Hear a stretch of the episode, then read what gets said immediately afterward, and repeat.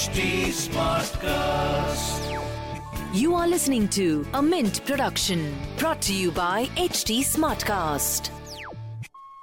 Hello and welcome to Mint Evening Market Wrap. I am Nasreen Sultana. Let's take you through all the action in stock markets today.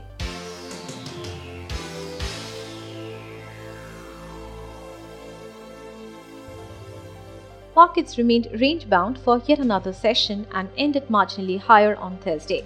Initially, the profit-taking in IT majors pushed the benchmarks lower, but buying in select index majors helped to regain losses. The BSE Sensex ended at 49,584, adding 92 points or 0.2%.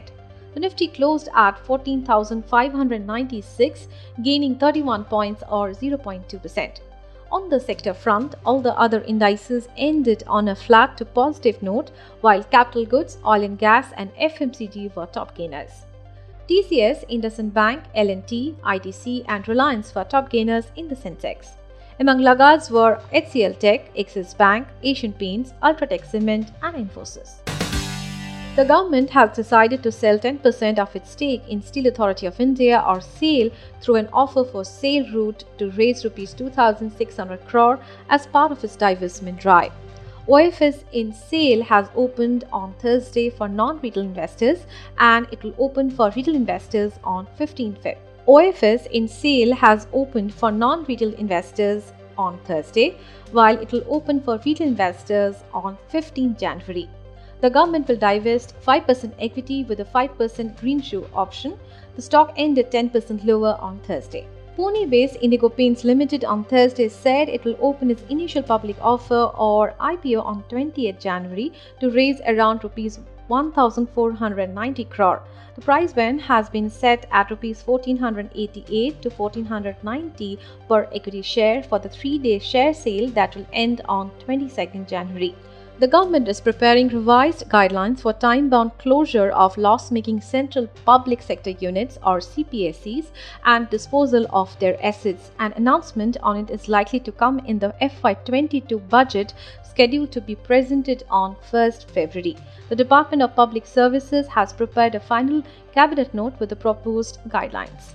Wholesale inflation in India contracted to 1.22% in December, driven by lower food inflation. Data released by the Commerce and Industry Ministry showed on Thursday. The inflation based on Wholesale Price Index or WPI was at 1.55% in November and 2.76% in December last year. Moving on to global markets, stocks in Asia Pacific were mixed on Thursday as investors regionally reacted to Chinese trade data for December. Mainland Chinese stocks declined on the day. The Shanghai Composite shed 0.9%, Hong Kong's Hang Seng Index advanced 0.6% as of its final hour of trading.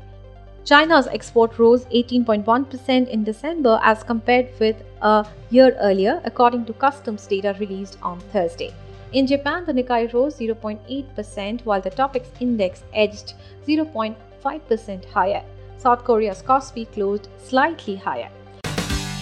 In other asset class news, the US dollar index was at 90.49. Oil prices were lower in the afternoon of Asian trading hours with international benchmark Brent crude futures down 0.2% to $55.97 per barrel.